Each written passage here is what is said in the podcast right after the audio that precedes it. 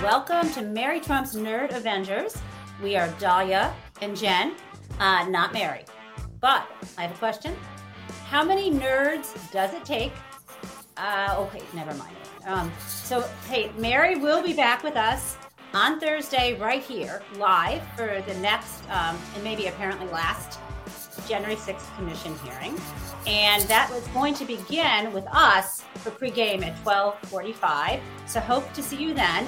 And I know that might be a bit disappointing, kind of like when you see like a substitute uh, for Rachel Maddow, but I promise you, uh, Mary will be back, and Dolly and I will be just fine, I think, without her.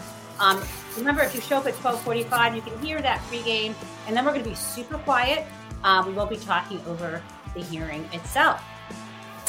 And we are here today, uh, missing Mary, but talking about all the stuff that is going on. Uh, so, we're going to give you a quick list of what we're going to talk about. And if there's anything that we've missed in our little outline, we do read the private chat. Um, so, type into the chat what you're thinking about, and we'll try to add it to the list.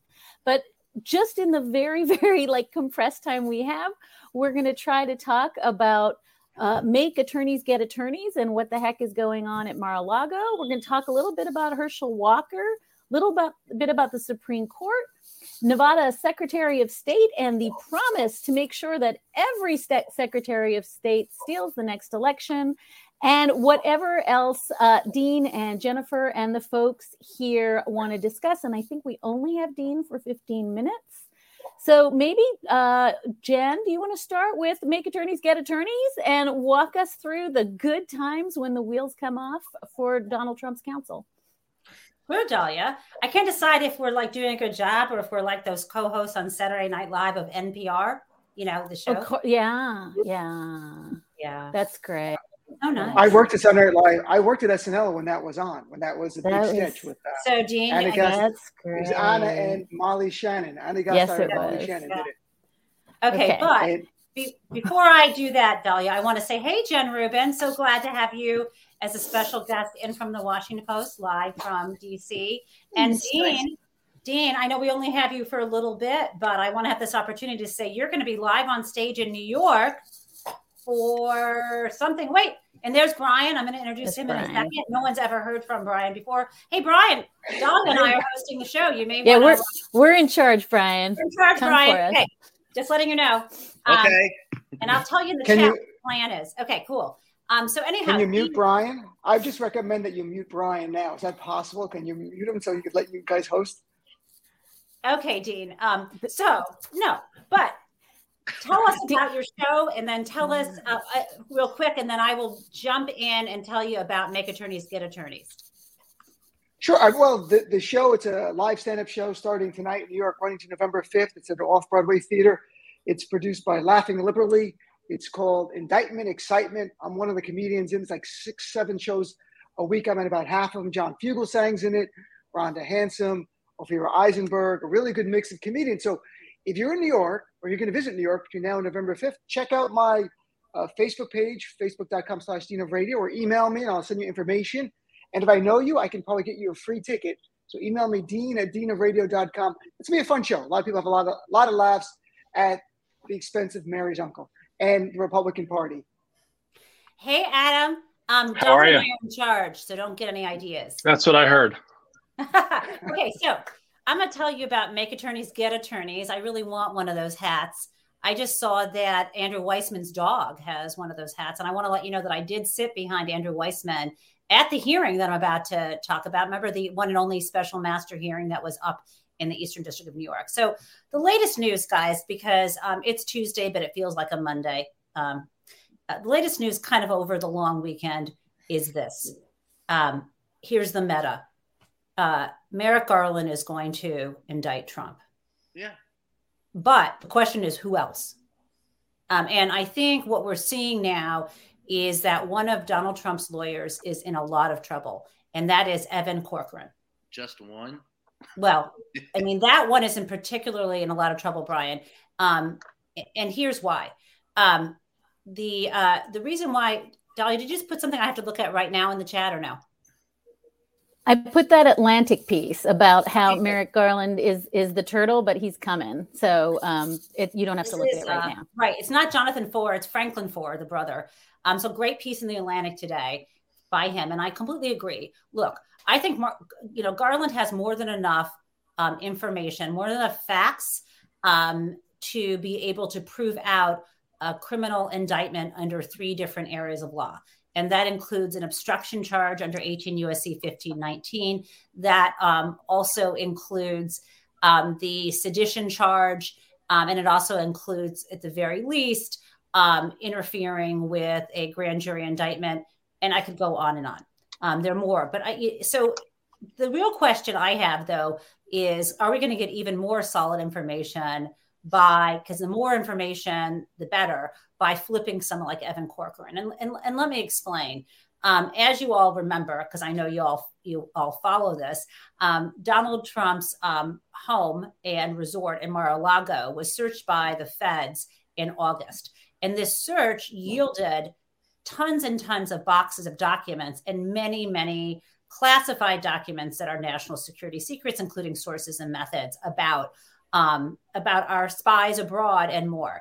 And um, that was the last, but there'll be more, but the last in a series of attempts by the uh, by NARA, the National Archives, as well as a grand jury um, created by the Department of Justice to, or convened by them to try to get these documents um, that he was holding in violation of the law. That was a last in a series. And why I say that and why I say his lawyer, Evan Corcoran, is in trouble is that these efforts to try to get the documents that belong to the federal government, before folks even knew there were classified ones in there, just to get boxes that belong to the federal government back, this began before Donald Trump left office and continued when he had left office all the way through 2020. And it wasn't until early 2021 that, after a number of negotiations, boxes were sent to the National Archives, whereupon around February, they opened these boxes when they got them and they see, holy shit, there's classified documents in there. And that is when, shortly after that, they reach out to DOJ. That's when the Washington Post finds out.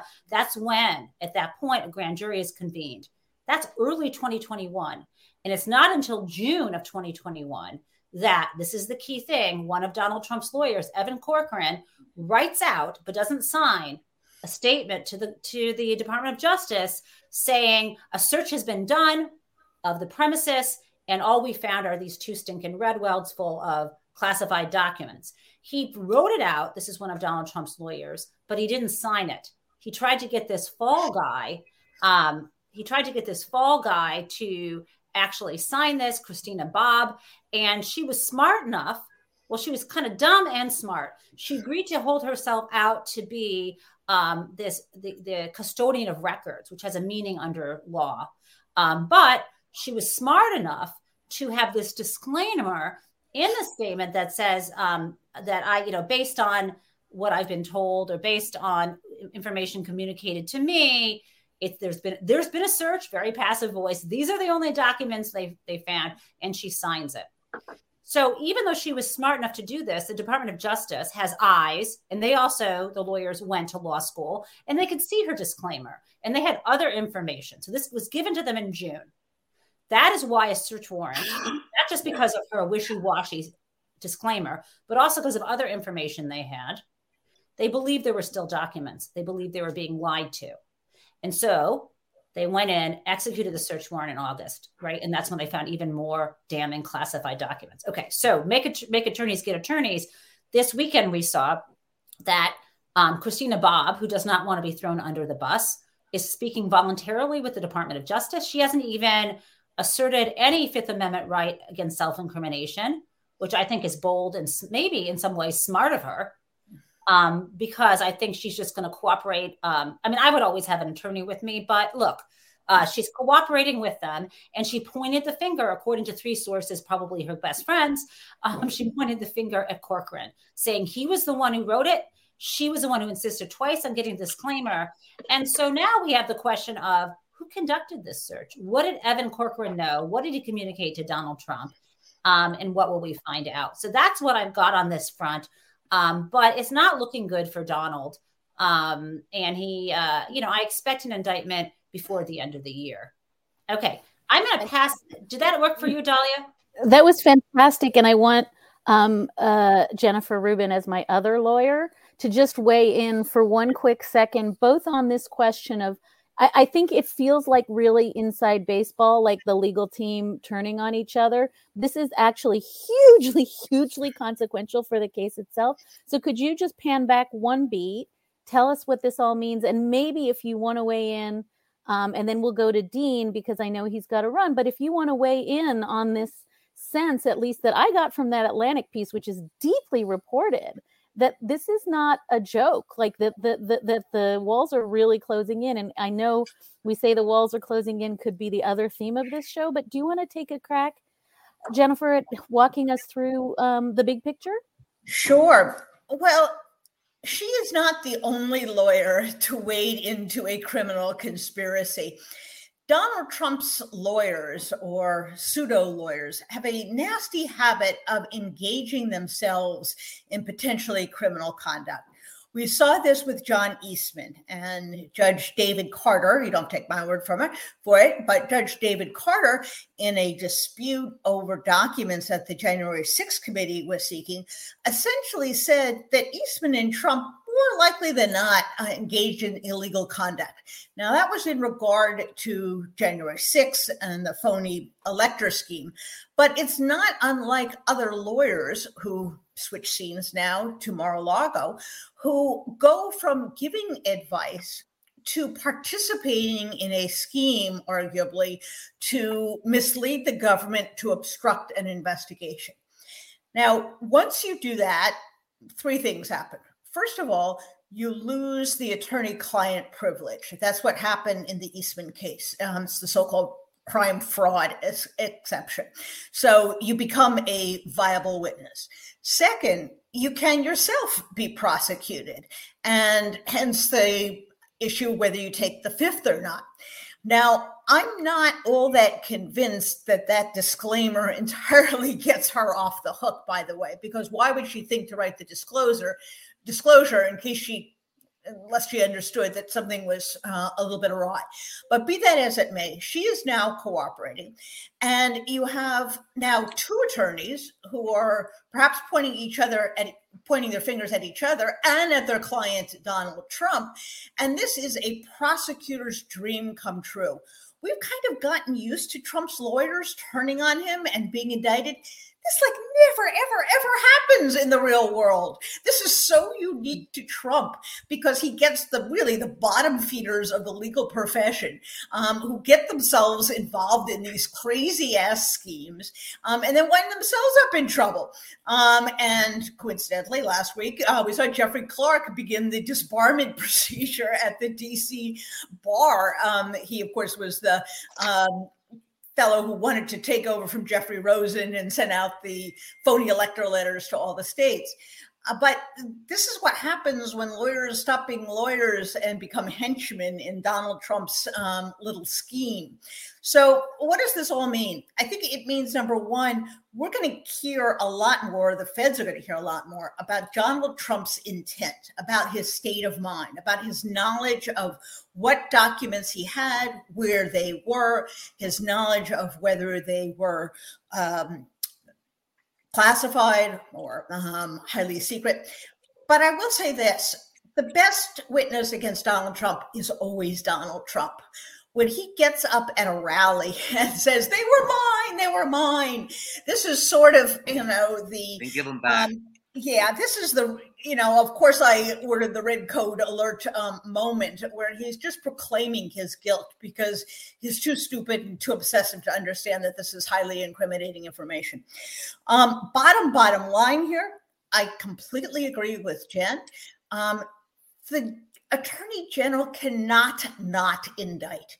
And what I mean by that is if you don't prosecute someone who intentionally takes the most classified documents, then lies about it, tries to get his lawyer to lie about it, to keep it from the federal government, can really holds on to these documents and perhaps shows them to other people. We still don't know that. If you're not going to prosecute that, what are you going to prosecute? And I actually do believe Merrick Garland, I was not shy about criticism early on. but I do believe him when he says the rule of law means something. And I do believe him when he says he's going to fact, follow the facts in the law. Who knew the facts in the law were going to be this great? But he has followed them. And I think whether it's November or December or January, um, we are going to see an indictment. And I think this is, if you will, severable enough from January 6th that he can proceed ahead with the Mar-a-Lago indictments. And by the way, that's not going to be in Florida, most likely. It's going to be in D.C., where the grand jury is sitting. Um, and then he'll continue to investigate on January 6th. And Fani Willis in Fulton County is going to continue to investigate. So this um, may be the first, but I suspect not the last indictment that Donald Trump is going to see. So I know we've gotten our hopes up before, um, but I actually do believe Merrick Garland and I believe the career prosecutors who are around him, who are very serious. And the evidence is just too overwhelming. Um, so that's kind of my bottom, bottom line. What do you have for us, Dean? Well, first of all, I spoke to Michael Cohen a couple days ago, Brian's buddy, which is going to play on my show tomorrow night.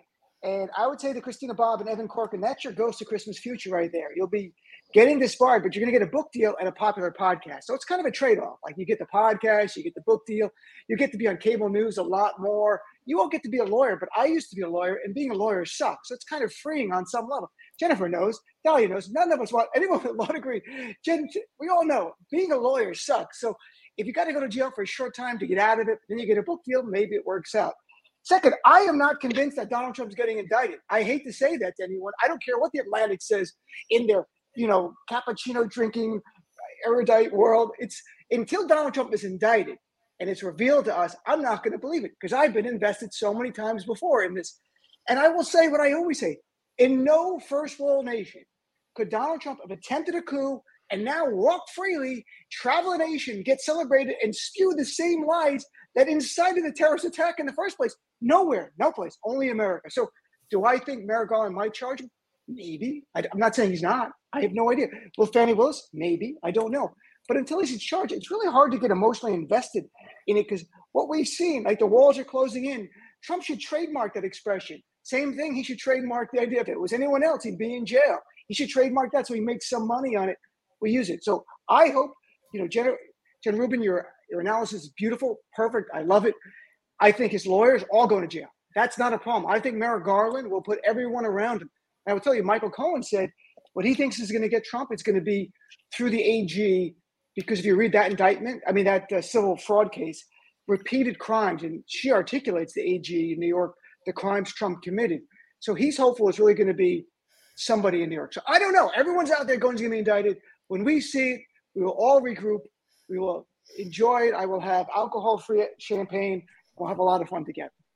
You know, Dean, let me jump in before it goes. To, I hand it over to Brian, which is to say, um, yeah, I mean, there's lots of pieces of things, right? The the um, Tish James, the New York Attorney General, made a recommendation to the Department of Justice in that first footnote, I think, um, or second footnote of, and and there are those things to look at too. But we, even given how much is happening and the trademark walls are closing in, we also have Fani Willis. I mean, I even forgot to right. mention that there was like an announcement mm-hmm. that there might be some indictment soon. And we saw that um, uh, Cassidy Hutchinson is cooperating, the best witness on the planet, right? Um, also, Gene, that is for the records that it that you think the practice of law is so bad that you would that you think people would jail is a decent trade-off. I, it's like lateral move, like six months in one of the places that aren't that rough. Like you go there, you have to play tennis and make well, bosses, and then you get a book deal. I can't get a book deal. I got to go to jail to get a book deal. I said, you know, let me just point out. Time. I'm going to jail. Maybe I'll get a book. Deal. Michael Cohen doesn't look for a book deal. He self-publishes and he's done quite well for himself. But okay, speaking of that, let me hand it over to Brian. well, love, love don't know where to go with that. Love, love, love you, Dean, but you're wrong. I've covered the Department of Justice for 40 years. Uh, it takes a lot. I'm not wrong. I have no opinion. I just say like I, I won't get invested in it. To, it takes a lot longer to prosecute a crime than it does to break the law. Merrick Garland is not one of those who will easily go gentle into that good night. He's meticulous. He's very good at what he does. there is an indictment coming. And by the way, the next time the Atlantic decides to to steal one of my columns, I want full credit for it. Damn it, because I've been writing this for the last four weeks. This is going down. It is the beginning of the end of Donald Trump. He is going to be indicted. Um, I, I, in speaking with Michael, he believes that the AG's uh, case will also lead to an indictment. But I, I think that, and you're right, uh, that there's a good chance of that. But what he has on this particular, uh, particularly with the letter saying, "Look, we've got nothing," which is a lie. And then, secondly, Donald Trump indicting himself by showing up as, as, as I think Jennifer pointed out. You know, he shows up at a rally and admits that he had the documents and that he's not but they're mine give them back. No they're not yours. That you don't get to keep them. It's a law. This is this is open and shut. I mean it, and that's a closing summation. If i'm the prosecutor at that point in time i just go roll the tape and and there's donald trump going they're not he's not even pretending that the fbi planted evidence right he's saying it was his so all of this is BS. It's it as one as a member of the DOJ told me, you know, within the last and has told me every month for God knows how long. It it's more the only thing more dangerous than indicting Donald Trump is not indicting Donald Trump. Ergo, Donald Trump will be indicted, and I think the evidence points in that mm. direction. I've never known Merrick Garland to ever back away. He doesn't give a rat's flying ass about the politics of this. It's all about following the rule of law. And if he, if that's what you're doing, following the rule of law, while it doesn't take a constitutional scholar to figure out that if the law says you've got to return the stuff, you lie and say you don't have the stuff, and then you show up and say I do have the stuff and it's mine. This is. This is easy. This is not going to be a, a very complicated case. The other cases, the other five cases that Donald Trump may be involved in, including January 6th, uh, the AG investigation, the, the stuff down in Georgia. All of that is a little more nuanced and complicated. This is a straight up freaking lie. And it's easily proved and it's easily prosecuted. And the Department of Justice, by the way, loves slam dunks. So this is you can't get any more slam dunk than this. It's it's in black and white, and here he is saying that he kept it. End of story. Yes, he's dug he's dug himself into what you you and Jen Rubin said, Brian, with the intent. In other words, when this first came down, you could still he could still kind of make this argument like, well, I didn't really know what was in those boxes. Now he's saying, I know what's there in their mind. And they're mine. That's not helpful. All those nuclear secrets are mine. That's it's a crock of shit. I mean, he's gonna go down and look, everybody wants to say, why didn't Merrick Garland do this earlier? Well, look, folks, I, I've worked with prosecutors for years. It's very easy to break the law. It's a lot harder to go after someone for breaking the law. And by the way, if you've got a shot at Donald Trump, you better not fucking miss. So I'm sure that if you want to get into the P's and Q's and then crossing the T's and dotting the I's and and uh, Dahlia is on a, a, a venture there. if you want to do all that, it, it, it, takes a while. But I never have doubted that Merrick Garland would follow the rule of law, and I do not doubt that it will lead to an indictment. And I, I agree with uh, Michael Cohen Dean in, in this regard. I don't think Donald Trump's running for reelection. Oh, and by the way, you can hear Michael on, on our podcast. Just ask the question today. One day before mine. How dare you? Before I hand it over to Adam, because he's been sitting so patiently and quietly, since we're plugging things, I need to say, Dahlia, people have been angry at Dahlia because her fabulous book, Lady Justice, sold out. And it's not like, you know, she's very busy and she's been typing out further copies and she's finally typed up enough of them. And the store shelves are stocked up, right? I can get the book anywhere books are sold. What does that sound? Is that you, Brian? I don't think so. Well, I hear something crumbling. Okay. Is that you, Dahlia? Those are the walls, the walls between Donald Trump and the world. Um, yeah. Anyway, yes, Dahlia, just tell me. Quick, no, just it wasn't me. quick, quick thank you uh, to Jen Taub. It is true. The book is now uh, available again. And thanks to Dean, who hosted me uh, on Friday for a really good and depressing Herschel Walker conversation. Adam, I think I want to ask you something just connected to what Brian just said which Sure. is it's so it's so interesting to me that all of us are like in fights with ourselves. Like we agree on the empirical objective facts. We're just trying to decide whether we want to locate ourselves on the like Dean hopeless end of the spectrum or the Brian like it's coming buckle in end of the spectrum. And to me, I think that the two things that are variables, and Brian just said this, but I wonder if you'll pull it out a little bit, is one, Merrick Garland, and whether, you know, he's got like the the the iron spine to do this. And the other thing is just the blowback. Like it just is so terrifying to Garland and those of us who are saying, you know, indictments are coming because in some ways the train has moved on, right? Like it almost doesn't matter if indictments are coming if the reaction from Trumplandia is so, so violent and uh, aggressive. And that's part of, I think, what Merrick Garland is worried about is that to do this thing, uh, we'll let Adam go and then you, Brian. But I think to do this thing is to invite a counter reaction that is terrifying. So I wonder if you could just talk about some piece of this because it's just it's funny to hear us debating ourselves. Yeah.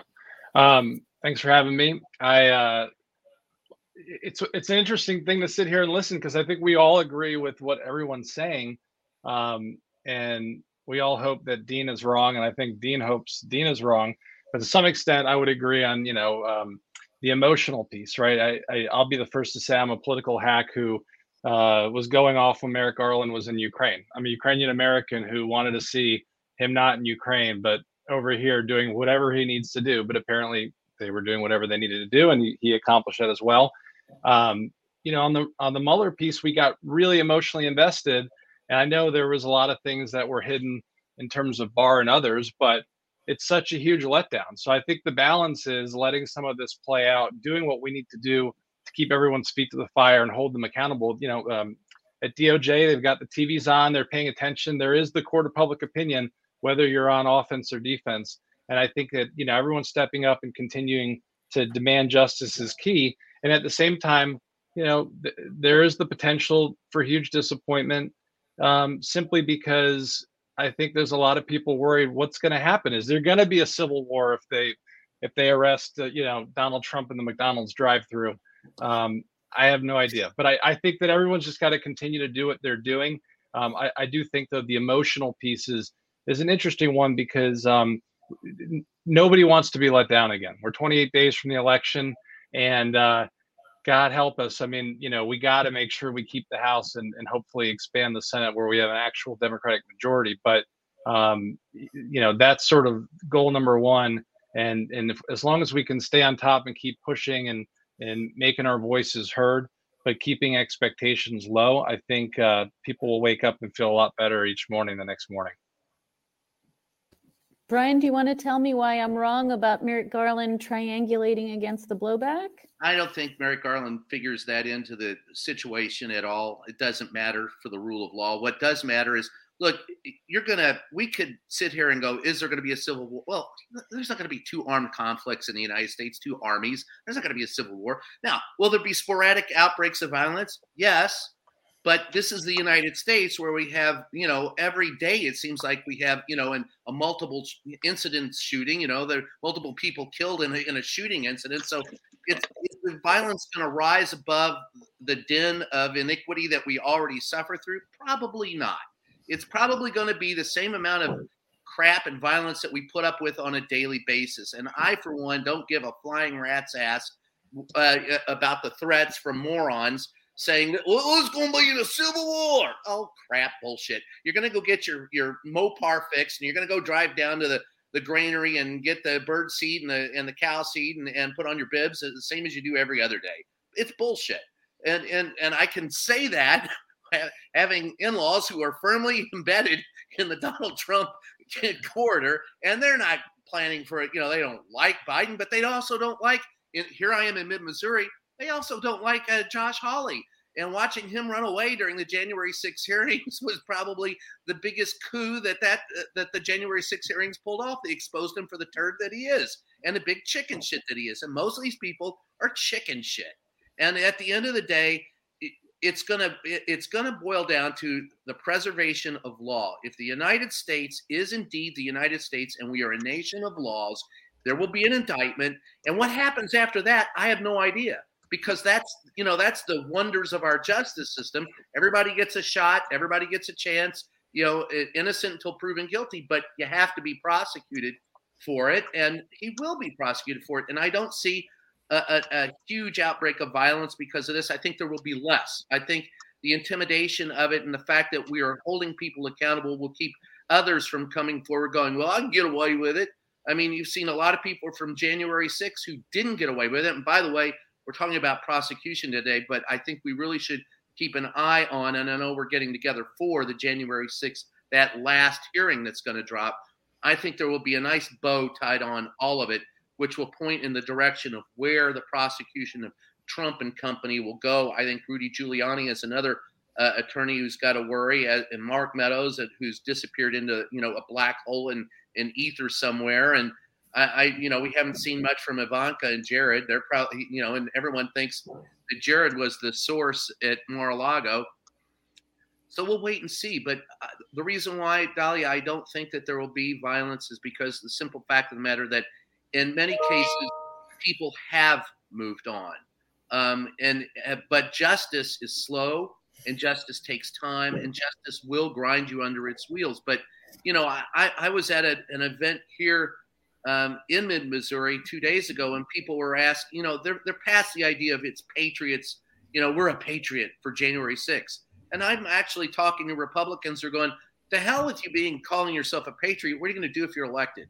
And that's why many of them are going to vote Democrat because the Democrats will actually tell them. And to your point, Adam, I've said this for at least six weeks after making my trips around the country, you know, and outside of the Beltway. I think the Democrats have an excellent chance to hold on to the House, and I think they will expand their their hold on the Senate. And I think that that's exactly what uh, Mitch McConnell is afraid of, and he's one of the few Republicans who can actually Wait. count votes.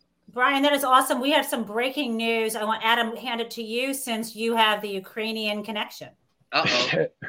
there are reports um, from Vice and a few others, Yahoo, that uh, Elon Musk spoke spoke to Putin before putting out uh, his uh, Ukraine tweets on his quote unquote plan. Um, I, I, I, guess not surprising, but also completely shocking, um, and also probably an attempt, uh, you know, for Putin to also buy Twitter there.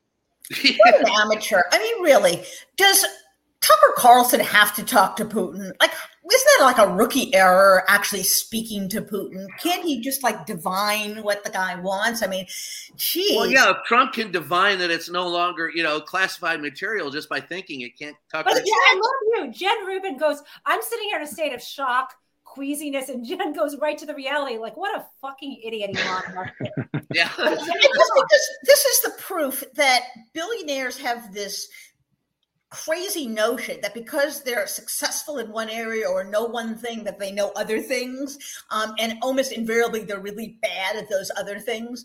Um, a couple points before we get back to putin. First of all i think we have to appreciate how really dangerous trump um, trump's behavior was.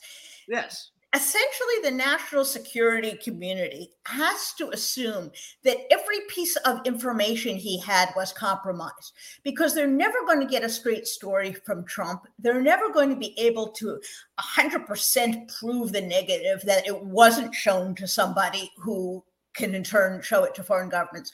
So every piece of data then has to be protected. That means people have to be extracted. That means codes have to be changed. That means methods of collection have to be um, revised. It is um, really a national security nightmare when information of this high level is potentially classified.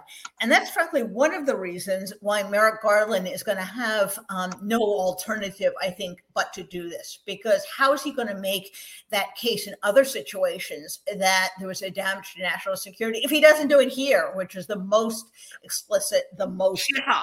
kind of case whatsoever? Now, second you know point about um, you know the um, sort of the progress of the case. Um, Merrick Garland and the rest of the sane world understand something that the whole Second Amendment mentality that we have to arm ourselves because the government might try to take away our rights or might try to uh, you know lock us up is insane. The government has the army. The government has real weapons. These people do not. Now, do they have the capacity to harm their neighbors? Do they have the capacity to injure police officers? Absolutely. That's what we saw on January 6th. But the notion that these people can sustain any kind of military victory or military damage is insane. And I think at some level, um, you know, we have kind of bought into this notion oh my gosh what if there's a you know a reaction? You know whatever it's going to be the police will take care of it you know the national guard will take care of it um, and you know life will go on um, so I think this threat that they all have, oh, there'll be violence, um, is another aspect of this kind of crackpot mentality that assigns to themselves much greater power and influence than they really have. And truth be told, if they bring up weapons and if they start, you know, um, damaging property and hurting people, the authorities will take care of it. Believe me, they really will. And though, as awful as their storehouses of weapons and as um, really maddening it is that these people have weapons of war, the government has bigger weapons of war and real weapons of war. And we can finally round them up. They got they've got drones. They can have a kid sitting in a pup tent in uh, Idaho, press a button and and send a bomb to your house, knock on the door, and say "Candy "Candygram for Mongo" before it blows you the hell up. So I, whatever. Wait, can I? Can I? You're going to do it can I reframe a little my train has left the station point? Because I, I, agree, and I'm always the first person who says the word vigilantism. And so I completely take your point that vigilantism has its limits, right, when you're dealing uh, with, with the standing army. But I want to make the point that I was making slightly differently, which is I, I think that we are underreacting to the fact that in Nevada, the GOP candidate for Secretary of State simply got up and said, I am forming a coalition of people who think the 2020 election was stolen. They're all running for Secretary of State. They will reinstall Donald Trump. In other words, I think we make a category error when we think this is just about violent blowback. What I'm worried about is all those terrifying maps of these are the places where election deniers are running. And these election deniers twinned with, and I know we're not going to talk about Moore v. Harper today, but twinned with the ways that you can steal the 2024 election by installing in the midterms a bunch of secretaries of state who are intent on stealing it. And so I think, like, can we broaden well, slightly? Fear. Yes, that's, just that's broaden not, out I mean, from violence is not the fear; it's it's rigging the system so that in the future the minority can. But let me just say this: what Dahlia is saying is true, and I think I'm saying but, but I, I know she'll agree. Indicting Trump only does not make that worse. They are going to do that. They see weakness no matter yes. what. They will take their opportunity. They'll use anything as an excuse. If Garland doesn't indict, they'll say, see, this was all witch hunts. If he does, they'll say this is payback. It's not about the logic. You don't need much to continue on the path that they're going. Well, they have no logic. By the way, on that point, let me say I'm very pleased that Adam Kinzinger came out and said, you know, I'm opposing all of these secretaries of state. But again, the Jennifer Rubin call for months and months and months. Where are the rest of them? Where is George W. Bush? Where is Jeb Bush? Where are former senators? Where are former governors? Where are the retiring senators? I'm so far past the point of hoping that current Republicans will stand up. But where are the rest of them? Why I mean, you've got Joe Walsh, and that's pretty much it. Joe Walsh has come out exactly. and said, I mean, you have Liz Cheney. She can't be everywhere and do everything. By the way, um, I did make a suggestion today. She is going to be appearing in Cleveland um, on um, the very beginning of November. I would suggest she consider Tim Ryan as the quintessential Democrat that she could support, who is pro Ukraine, who is not an election denier, who is up against JD Vance. I don't give a crap about Ukraine. So I just put that out there. Um, but the lack of Republicans who have nothing to lose, nothing to lose or gain, frankly, who remain reticent still shocks the conscience. What are they so afraid of? What they can't go to the country club and yuck it up with um, members of the the Crazy Pants Coalition? It's just you know, blows my mind. I think that's a registered trademark, Jennifer. If you're going to use Crazy Pants Coalition, I think you have. I think it's been registered in the state of Nevada. But you're. I, I think those that have come out, like like Adam, should also. Not to say that he's not doing stuff, but it'd be great to see him get involved in Wisconsin and oppose Ron Johnson. I mean, that could make the difference in a race like that, where Ron Johnson's actually been down in recent polls. Exactly. You know, my I find myself saying, well, like, how many places can Liz Cheney go to? You know, she shouldn't have to go to every state in the union. She should have a little bit of help. Um, but yes, and listen, I give her credit. She went into Arizona and she said, do not vote for the Republican governor or the Republican Secretary of State candidate. Um, and unfortunately, she's a lonely voice because you know the rest of them are uh, thoroughly intellectually morally you know corrupt um, but you know i do want to say one thing about um, elon musk you know i don't remember really any time where there were member maybe it was you know during the cold war but i don't think the left even was this ever this crackers where there is such a willingness on behalf of one political party to align itself publicly with America's enemies. I mean, Vladimir Putin is an enemy of the United States. He is engaged in war crimes. And we have one political party that continues to cheer him, and their surrogates and their flunkies like Elon Musk continue to carry water for them when have we ever had that in American history? I mean, you know, uh, during you have World to be War careful. II, you have to be, you know, careful with, you know, language. But these people are traitors. They really are. Um, I say you have to be careful with language, and then I abandon that. Use language that's probably, uh, you know, not legally precise. But these people are betraying America. Um, and you know, I I continually find it remarkable that the party of my refuge, which happens to be the Democratic Party now, is so incapable of pointing this out, is so incapable of making the argument. Those guys are traitors. You know, if the roles were reversed, and even if they're not reversed, even if there's no basis for that, the Republicans have no trouble saying it. So I would like starting with the president of the United States, frankly, um, to be, he has an interview with Jake Tapper. So tonight, Tuesday, he could go out and say it um, that if you put Republicans in positions of power, Ukraine is in danger, Europe is in danger, our national security is in danger because these people are not only a threat to democracy, they're a threat to our national security. They've proved this over and over again.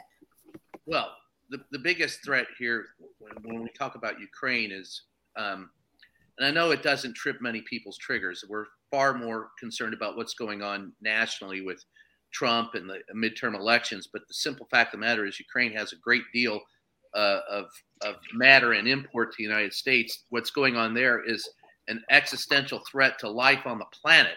And you've got uh, Vladimir Putin threatening to to use nuclear weapons. Now, according to uh, my sources at, the NSC and the DoD, there's been no indication that he's moved those forces, those tactical forces, forward to for use, but he has decided to bomb civilians. And the, and Ukraine is important for grain. The it, the economy of the world is taking is being trashed because of this war.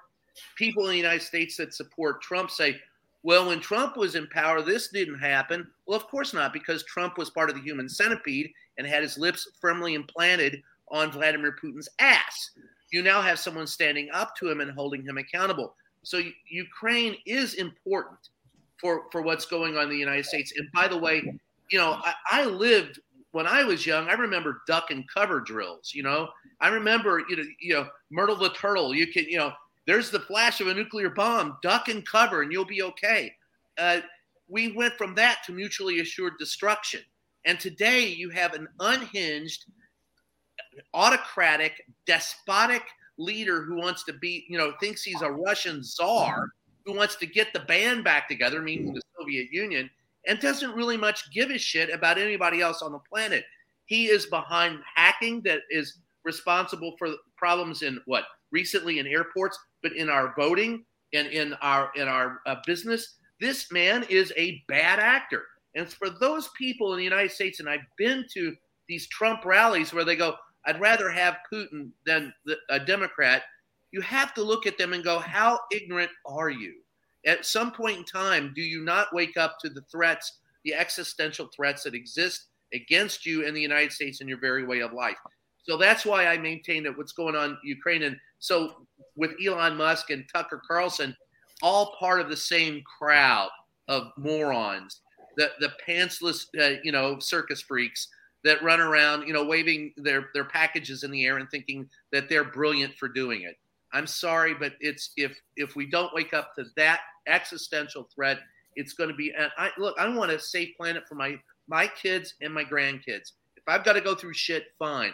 But I would like for them to live in a world that's free of the threat of nuclear war, starvation, and climate change. If you can't get on board with that, then I don't know exactly where you are in the U.S. in, in 2022. Can I can I just name something that I think both Brian and uh, Jen Rubin just made really precise, and I think it, it it's helping me in my thinking, which is the maximalist crazy continues to engender the minimalist response. And whether it's Mike Pence or George W. Bush, or, you know, overwhelmingly, what you'll get is the most minimal brushback. That's the most you're going to get.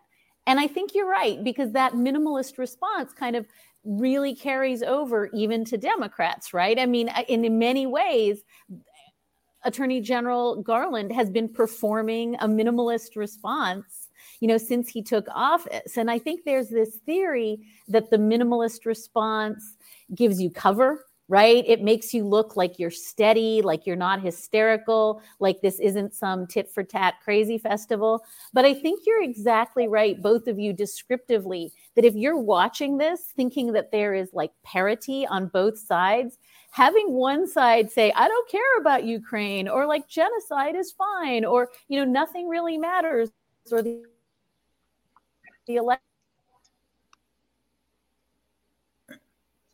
do we lose her i think you froze a little for a second dahlia oh. should we wait she's still well while dahlia is unfreezing i'm gonna make her uh, i'm gonna are you still frozen? Yes. Okay. Sorry about that. I said what I said.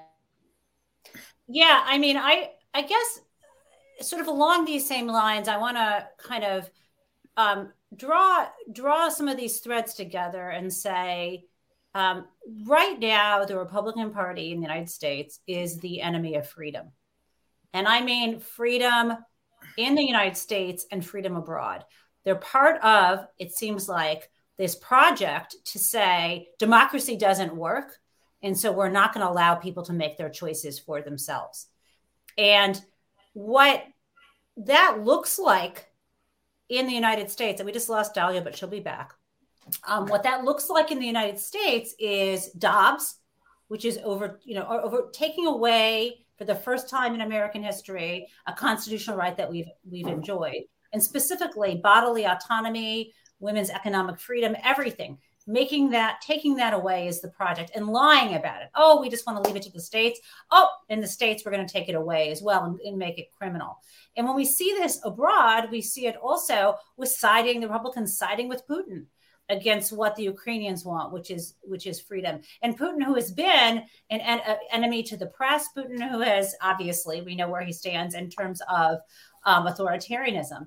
But when I see women have been the canaries in the coal mine, and we have been speaking out and fighting back. What the Women's March was the largest march, not just in, in U.S. history, it has spanned the globe. We now see the young women and men supporters, um, all people who are resisting the authoritarian regime in Iran. I am, I have never been so impressed with people than those young women who are choosing not to wear a hijab. Now, let me say, you should wear one if you want one. I'm just speaking about the choice.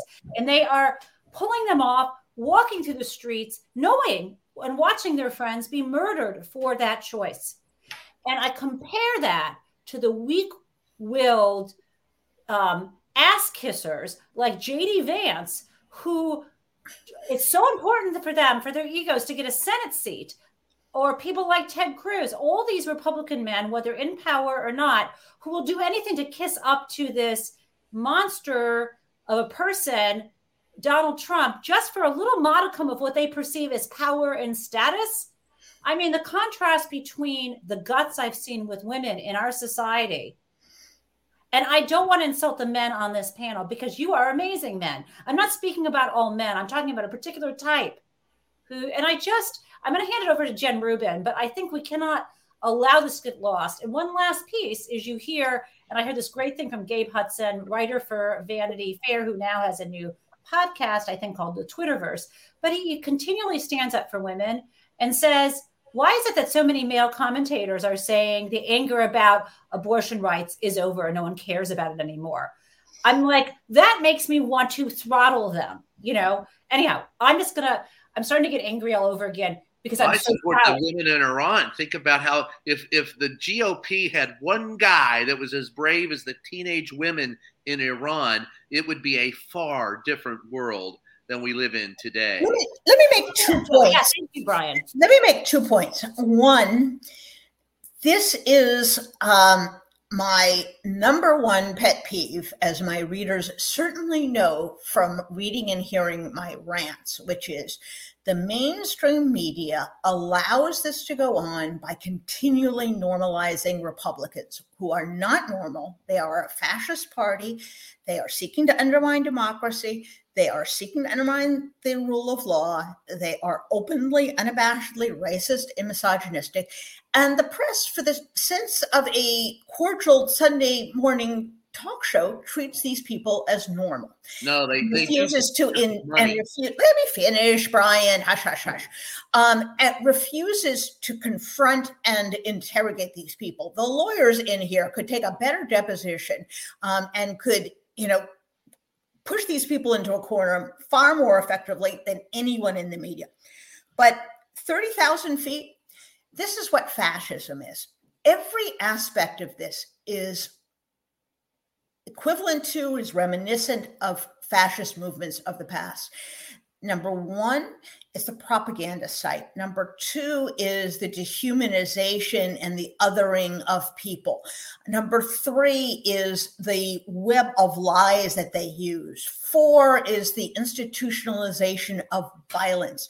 We're not Germany 1939, but we are Germany 1933. We are at that point where the Weimar Republic is teetering, and we're all, well, not all of us people on this call aren't, and people on this show aren't, but people are whistling through the graveyard of democracy. And they do not realize that in every aspect, this is what fascist movements do in all respects whether it's language, whether it's bastardization of professions, the corruption of professions in order to make them um, allies of the state, whether it's um, international alliances. This is the playbook. And if you think this is anything new, look at Viktor Orban, look at Europe 1930s, look at Brazil. This is of a piece. And I think until the media and the public uh, opinion makers start articulating what this is, um, we will continue to go by down this. Well, you know, the Democrats say this, the Republicans say this, um, and to treat Republican. Um, really moral and political insanity and uh, crimes as if they are tactics, as if they are clever tactics, and how clever they are and how it's working. Um, and this is what is leading us down the path of disaster. Um, and by the way, I cannot wait to read the upcoming memoir of my former colleague. I'm a little bitter about that, by the way. Um, Margaret Sullivan from the Washington Post, who has left us, who is now coming out with a book that tells her memoirs, but she has been one of the bravest, clearest voices about the absolute collapse, the failure of the mainstream media. Um, and she, along with people like Jay Rosen and a few others, have been really fearless in this.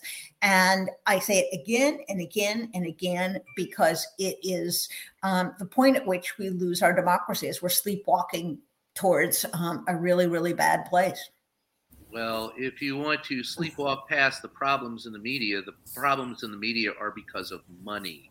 That's why we have, there are, when I got into this business, by the way, this is in a book called Free the Press. if you want to get down to it, the problem is that you have six companies owning about 90% of what you see, read, or hear. It has been Bagdikian said for the Washington Post. If you want diversity. You have to have diversity of ownership until you bust up the media monopolies, reinstitute the fairness doctrine. And by the way, Jamie Raskin has introduced a national shield law. Until you do some of those things, you're still going to have problems in the press. And by the way, the biggest problem in the press is that you have people that have no concept of what it is they're supposed to be doing, doing the business of the press. And that's because the people who run the press want cheap labor.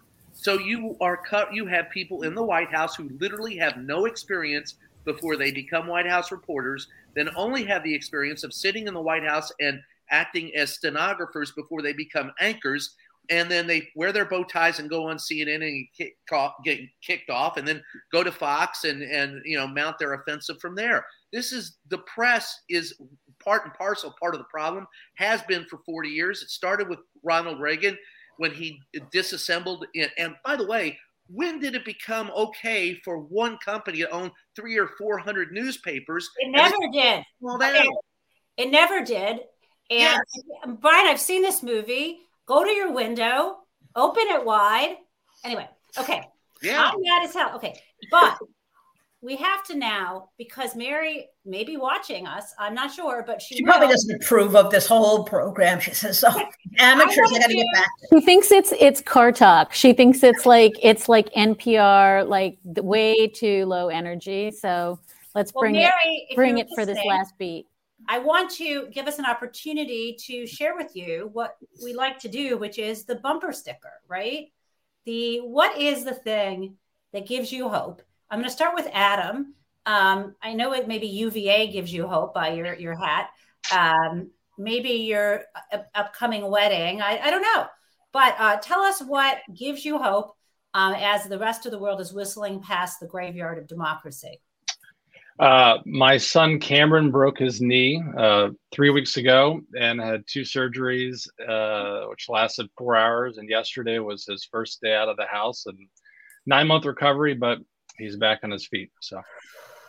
Oh my God! So your bumper sticker is back on your feet. It's no. back on your feet, or Elon Musk for prison, or Russia, whichever. I don't care. I like them both. Let, us yeah. let Mary decide. Um, Brian, what's your bumper sticker? Uh, let's see. Rock and roll is good for the soul. That's okay.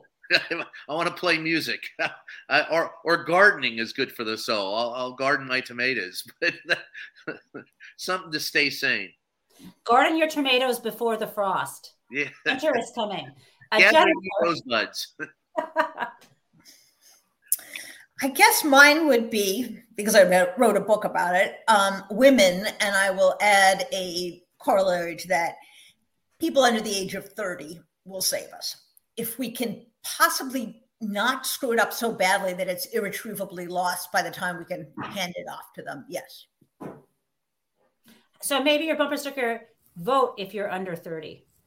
It's like the opposite of don't trust anyone over 30, right? Right, right, exactly. Trust only, yes. And uh, if uh, the House does stay in Democratic hands and the Senate majority does um, expand, thank a woman because that's what's going to be the difference. And, and, and maybe that, Jen. Thank a woman. Yeah. Thank a woman. Yeah, exactly. Maybe maybe another way to think about it is, um, and and it lies somewhere in like the interstices between Jen's book and mine. But like, I actually think the difference between what's happening in Iran and happening in this country is the force of law and like we get really romantic about like they're out on the pavement they're getting beaten senseless like they're we actually have law. We have women governors in this country women judges women justices. Folks if you haven't heard Ketanji Brown Jackson last week talking about the voting rights act so i just want to like re-up what jen said both just now and earlier which is i think we have this like really sad episodic like women's voices you know like for five seconds after dobbs women are going to change. Like, we're not actually objects. We're actually like extremely powerful. and we vote and we're pissed off and we have the levers of the legal system. So like I want to just really say I think that people who who like Bernie Sanders saying like let's not make this election about abortion. Uh no, let's make it about abortion and everything else, but I also just think like stop treating women as though uh they are like here to service democracy. There actually are democracy. and so like I just want to really really lift up that women uh, with the machinery of law at their hands are freaking holding up the sky right now. And like, I think we should not just thank them, but just realize they're all around us. I, of I all of all ages, I, I, I keep telling everyone now. I think that that poor little ten year old girl from Ohio. I want to live in a country where she has the same rights that Herschel Walker has. I mean, it's as simple as that. You know, I want to, and, and my my final thing. I don't really can't know if I can put on a bumper sticker um, women are all around us or whatever. But what Dahlia said, you know, it reminds me of the old days of law school, well before I was in law school. They had this thing called Ladies' Day, where the professors would call on the women. Well, you know what? Fuck Ladies' Day. Yeah, that's what that, that's how people are treating this. Like, okay, well, you had the day, you were a little bit angry after Dobbs. No, I still have a uterus. Like that hasn't changed. that hasn't changed. You know, we're every day.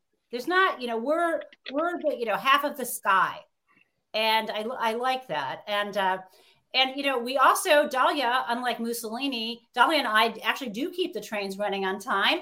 And so, friends, thank you for allowing us to host you. Mary will be back on Thursday, twelve forty-five. See you all then. Thanks, thanks, friends. Thanks, nerds. Thanks.